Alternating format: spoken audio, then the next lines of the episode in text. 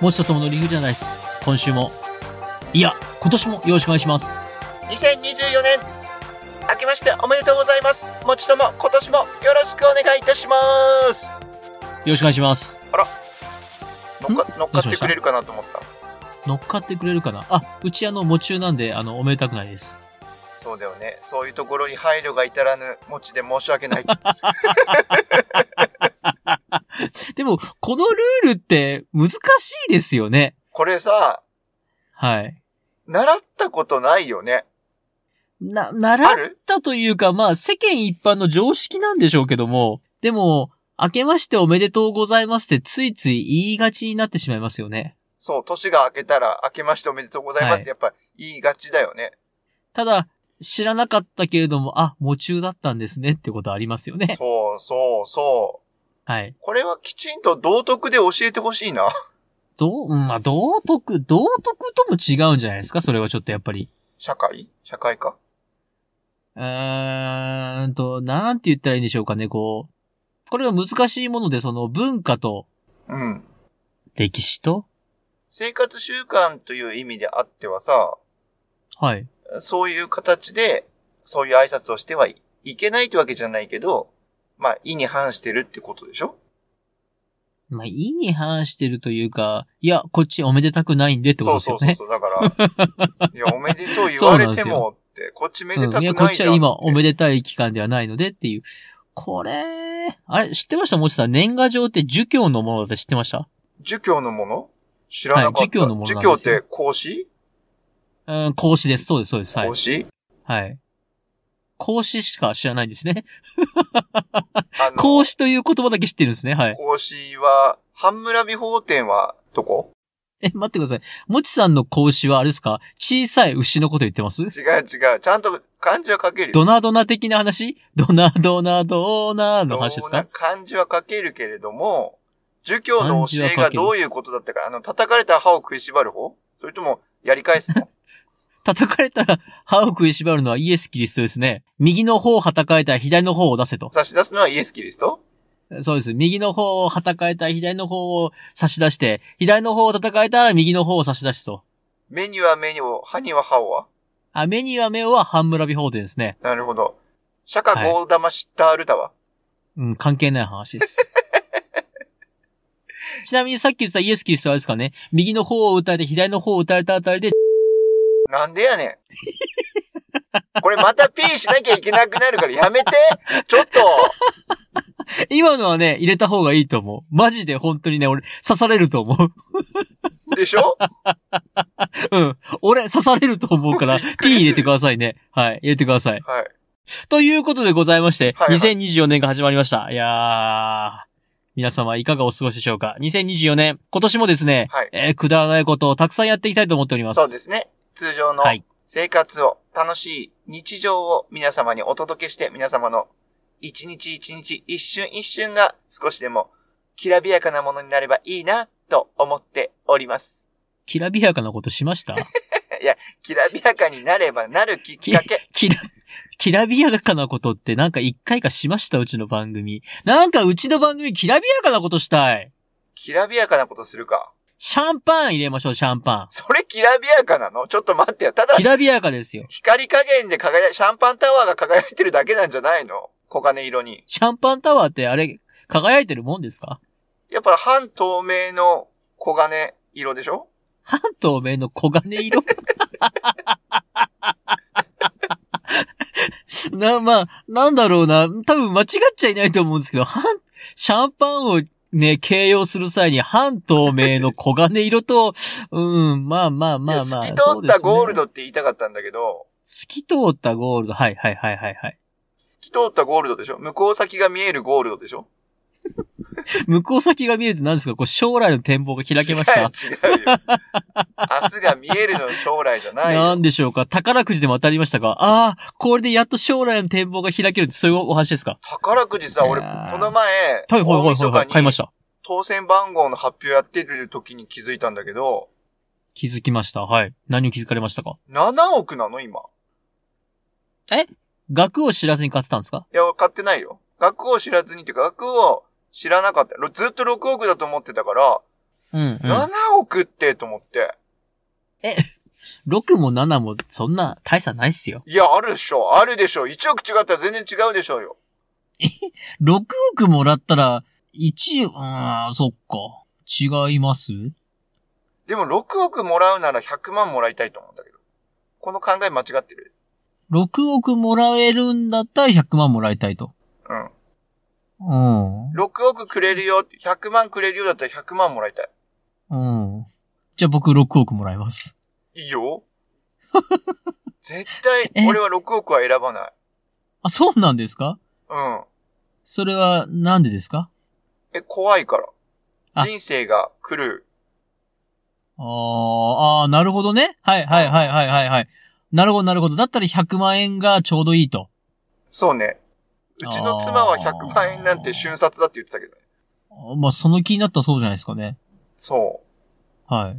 何も買えないっつってた。車も買えるわけでもないし、うん家が買えるわけでもないしって言って。いだと思います。はい。あの、なんかの頭金に消えますよ。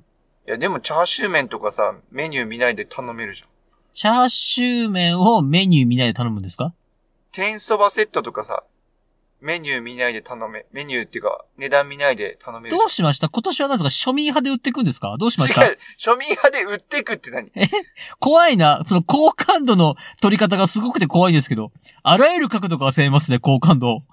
いや、 どうしました今更俺自分で好感度上げようとは思ってないよ。すごいな、この人、豊臣秀吉ですね。うわーって、うわ、兵糧攻めかと思いきや、急に水攻めじゃーですね。す、さ豊臣秀吉すごい。うわーかと思いきや、城の中に裏切り者かと。秀吉めーですね。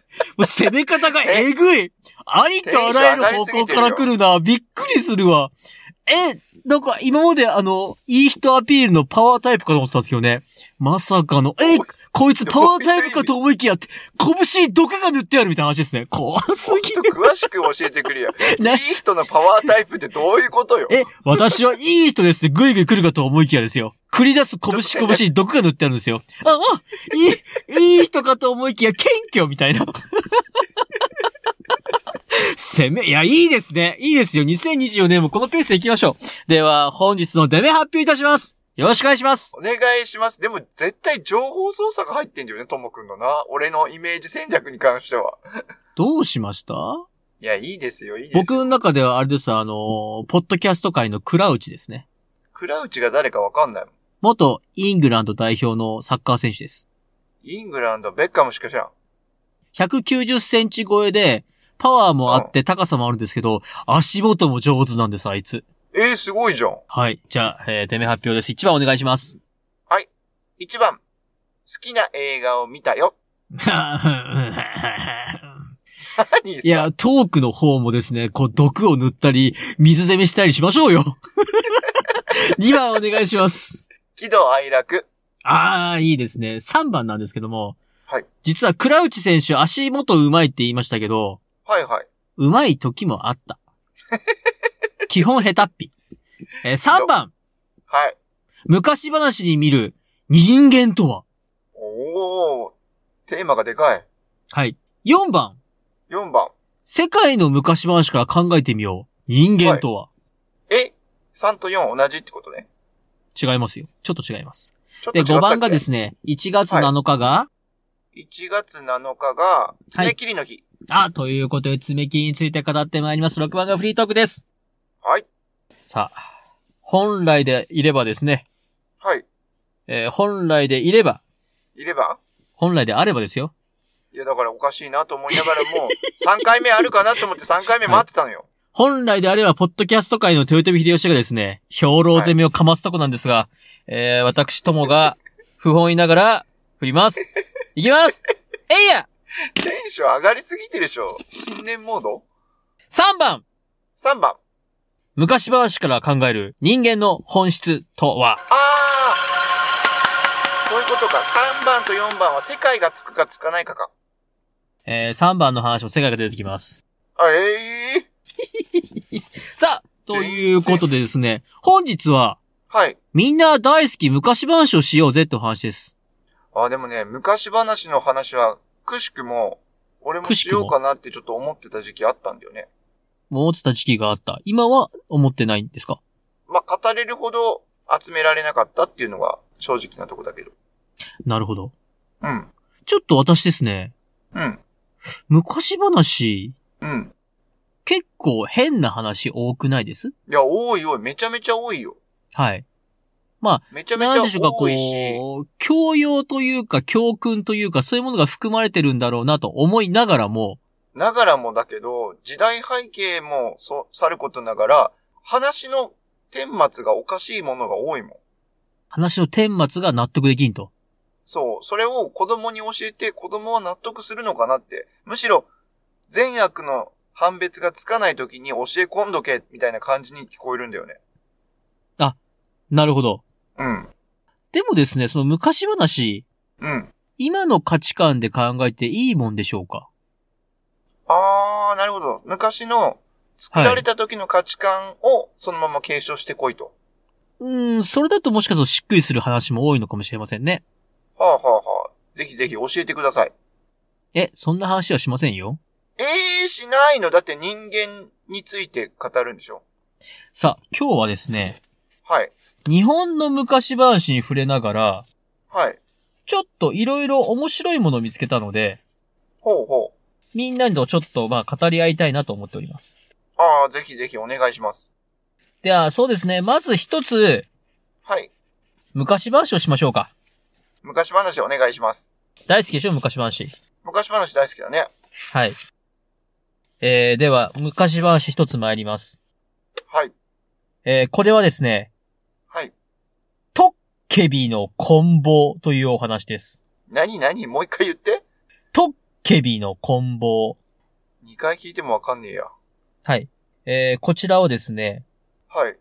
トッケビという妖怪が出てくるお話です。妖怪か。はいはい。はいえー、では、あらすじをざっくりと説明します。お願いします。顔に大きなコブのあるおじいさんがはい。鬼たちに踊りを気に入られ、はい。コブを取ってもらうという昔話。あれはいはい。これ、日本の小太りじいさんです。そうだよね。はい。トッケビの棍棒。はい。実はこれ、ほぼほぼストーリー一緒です。えー、えー、そうなのただちょっと違うのが、うん。トッケビという妖怪が登場しまして、はい。このトッケビっていうのは一本足の鬼です。一本足の鬼、カラカサお化けみたいなってこカラカサお化けみたいな足なんでしょうね。とはいはいはえー頬にコブを持つおじいさんが芝刈りへ行きまして、い。はい。木の下でうとうとしていると、はい。トッケビが現れまして、はい。宴会を始めます。宴会はい。それを見ていたおじいさんは、思わずはい歌を歌ってしまうんですね。あたー。一緒に楽しそうだと。楽しんはだっい。た。で、歌に聞き惚れたトッケビたちは、うん。おじいさんのうん。うん。コブをもぎ取りまして、えー。宝物を渡すというお話です。ごめんごめん、趣旨わからん。どういうこと等価交換だってことな、何をおっしゃってますかコブいらないお前の。コブとコブいらないですよね。いや、いらないけど、はい。でも、いきなり取ってったんでしょ、コブを。そうです、そうです。で、その後、これを知った別のおじいさんも、はいはい。トッケビの元に行きまして、はい。歌を歌います。はいはいはいはい。同じように。しか。し、これ小太りじいさん覚えてるときっとラストわかるかと思うんですが、うん。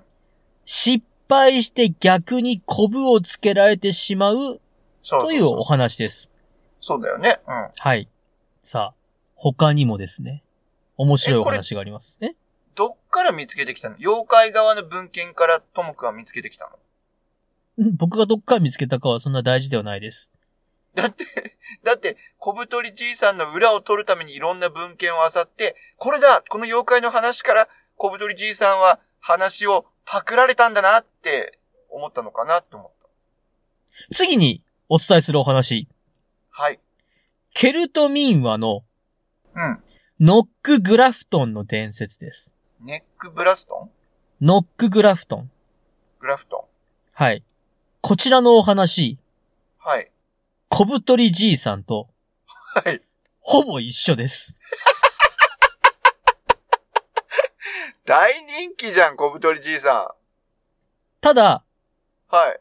こちらの主人公、おじいさんではなく、はい。まあ、コブのある男です。若いってことね。まあ、おじいさんではないんですよ。おじいさんではないと。はい。で、こちらは、鬼でも妖怪でもなく、はい。妖精が踊ります。あー、そこは、踊るところは同じなんだ。そして妖精がお返しに男の背中についているコブを取ってくれます。背中についてるコブ。はい。あー、なるほど。はい。もちさんどうでしょうこれ、うん。実は小太りじいさんは日本の話。はい。トッケビの棍棒は、こちら韓国のお話、お隣さんであー、す。なるほどね。世界が違うと。でケルトミンは、は、ヨーロッパのお話です。うん。なるほど、なるほど。語り継がれてる国が違うけども、同じような話があるってことね。ちなみに同じような昔話を集めますと、うん。例えば、うん。ヨーロッパ版、はい。サルカニ合戦えとか、あるんだ。うん。はいまあ、これグリム童話に入ってるんですよ。はいは北欧版、いはい。はい。浦島太郎ええー。とか、ほうほうほ中国版、なんたらかんたらみたいな、う。うんほうほう。あのーまあ、中国版にも浦島太郎に似たような話があります。そうなんだ。じゃあ、例えば、世界で俺たちがよく読んでたイソップ童話とか、はい。あ、ごめんなさい。北欧版もそうでした。ケルト伝説でした。ケルト伝説の浦島太郎でした。た、まあ、これをうん。似たような話あるな、面白いなっていうところで終わらせていいものかどうかいいものかどうか。というのは、はい。はい。どこがパイオニアだったかってこと一番最初は誰だったかってことその発想になるのか、うん。うん。もしくは、人間って本質的にうん。何かの現象を見たら、うん。同じことを思いつくのかもしれない。になるのか。ああ、なるほど。世界各地で同じような現象が起きてて、同じような言い伝えができていたってことそうほうほうほうほう。これ考えたら面白くないですかああ、なるほどね。例えば、もちさんの言う通り、うんどっかがスタートで、うん。例えば中国でできたお話が日本に入ってきたよ、ヨーロッパに行ったよっていうのも考えられるじゃないですか。考えられる。その途中途中でちょっとずつ変わっていくけども、大元のストーリーは大体同じことだよねと。なるほど、なるほど。はい。日本で発祥したものがシルクロードを渡ってヨーロッパまで伝わりました。こうれんすごいロマンがあります。あるね。これ僕一つの考え方だし、こういう類のお話も実際あると思うんです。うん。ただ、うん。ものすごく離れた地域でうん。似たような話があった時に、うん。うん。人間の本質が変わらないので、うん。本当例えば同じような自然現象を見て、うん。そこから人間のイマジネーション想像力で、うん。想像できる範囲がうん。似たようなうん。似通そう、似通よった。そうそうそうです。人間の限界と言いますか。うん。うん。そういう発想になって、その限界値のラインがこの昔話ラインだったとしたらすごく面白くないですかなるほどね。なんかそういう想像をすると昔話一個一個も、うん。うん。おお、面白いってなりません確かに。はい。人間の本質が、この出来事をきっかけに、こういう動きをしたんだなと、こういう現象が起こったんだなっていう想像を一緒にしてたってことだよね。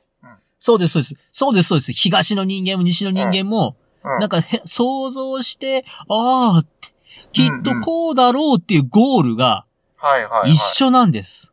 なるほど。それは面白いかも。つまり、うん。人種が違う。うん目の色が違う。髪の色が違う。うん。そんなこと言いながら本質的には、どいつもこいつも変わらんのですよ。なるほどね。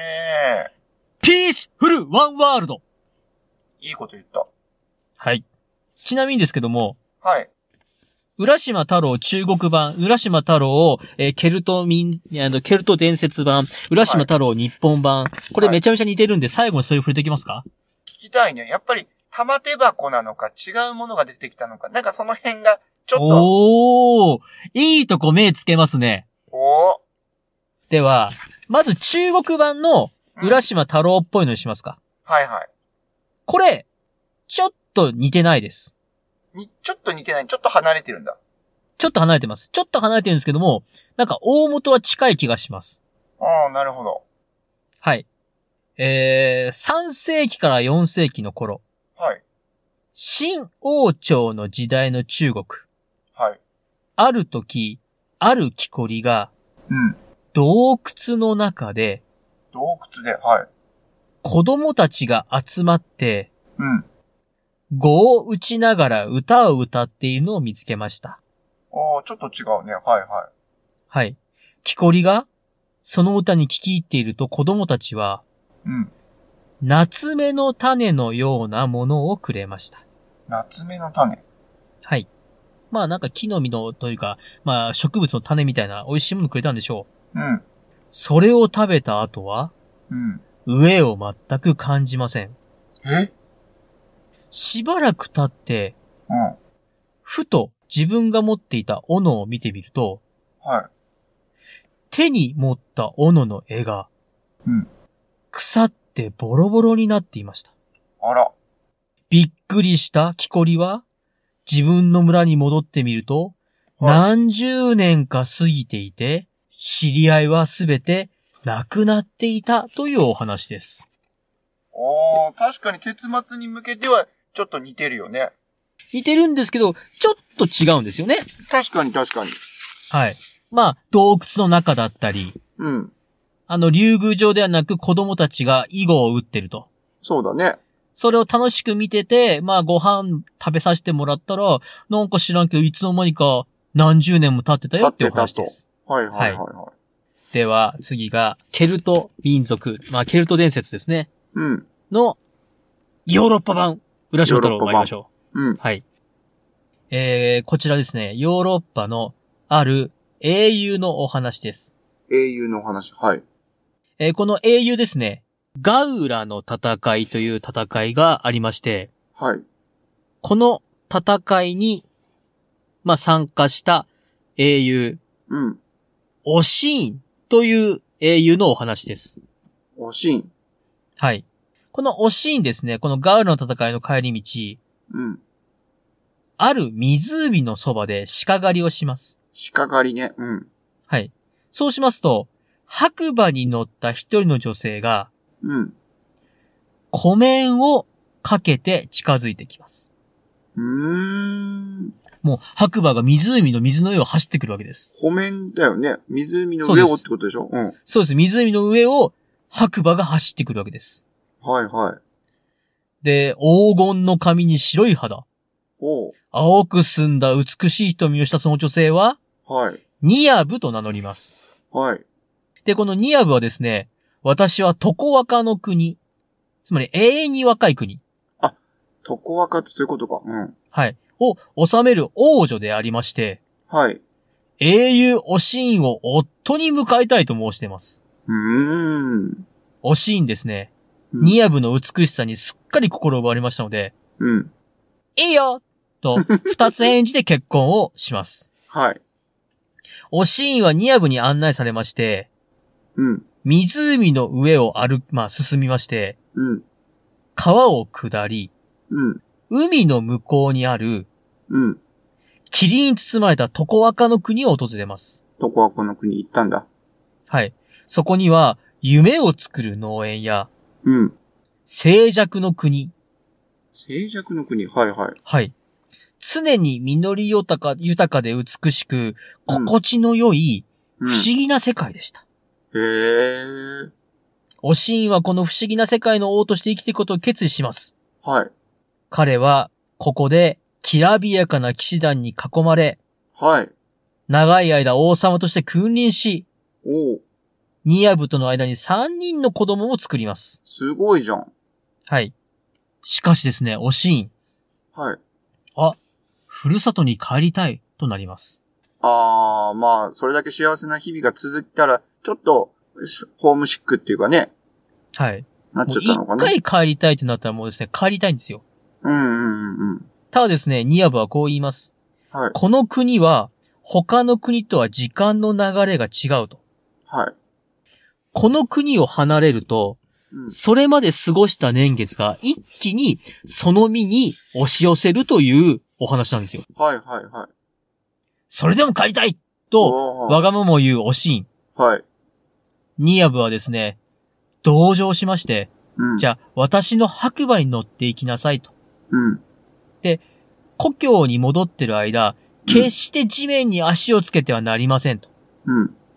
もし一度でも白馬から降り、地面に足をつけたら、うんあなたは二度とこの国には戻ってこられなくなりますよと忠告します。はいはい。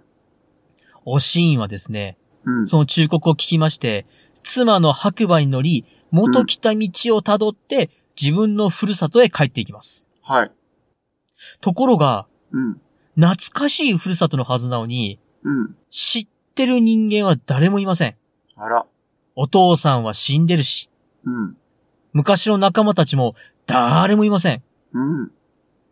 それどころかですね、言葉もあまり通じないわけです。おー、そこまで。はい。で、昔自分たちが一,、まあ、一緒にいた英雄たちの話をしてもですね、うん。そんな昔の伝説の話されてもと笑われてしまいます。あ彼が、トコワカの国にいた間、数百年の長い歳月が流れていたんです。ー。うわー、すごいなおしんは悲しみに打ちひひしがれながら、ー。うん。昔自分がいた城へ向かいました。うん。そこに行って、うん。そこでおしん、落馬してしまいます。あー、落ちちゃった。はい。おしん、ふるさとの大地に、もううん足をつけるどころか、もう落馬して、全部ついちゃった。その瞬間、はい。うん瞬く間に老化し、目も不自由になり、うん。ここからがちょっと面白いんですけども、はい。そのまんま、数百年の老いがいっぺんに来て死んじゃったよストーリーと、うん。魔法の力で生き延びたストーリーの二つに分かれるんですよ。え分岐点になってんのそうなんです。おー。これ、、浦島太郎が竜宮城に行って、玉手箱もらって帰ってきて、うん、開けちゃいけないって言われてる箱を開けたら老化した。うんうん。と、似てません似てる。めちゃめちゃ似てる。そうです。このめちゃめちゃ似てるストーリー、えー東、東洋と、えー西洋、二つの国で生まれたお話でございます。い、や、面白いなぁ。もうちょっと調べてみたい。はちなみにですね、うん。えー例えばサルカニ合戦のさっき言った話とか、うん。えー神話でいきますと、うん。イザナギ、イザナミの神と同じようなお話がギリシャ神話にあったりとか、はいはいはい。本当にそっくりな話がいっぱいあるんで、うん。これは、人間の限界でもあり、共通点でもあるのかなっていうのが今回調べてて面白かったところでございます。なるほど。ためになりました。えー、もしとともの理不尽じゃないです。今日はこれにてではまたバイバイ。もちとともの理不尽な大世は、皆様からのお声をお待ちしております。メールアドレスです。理不尽 d i c e g m a i l c o m スペルは rifujin.dice g m a i l c o m また、ツイッターアカウントは、もちとともの理不尽なダイスってやっておりますので、そちらの方に DM もお待ちしております。ハッシュタグは、もちとともの理不尽なダイス、または、もちともでつぶやいてください。よろしくお願いいたします。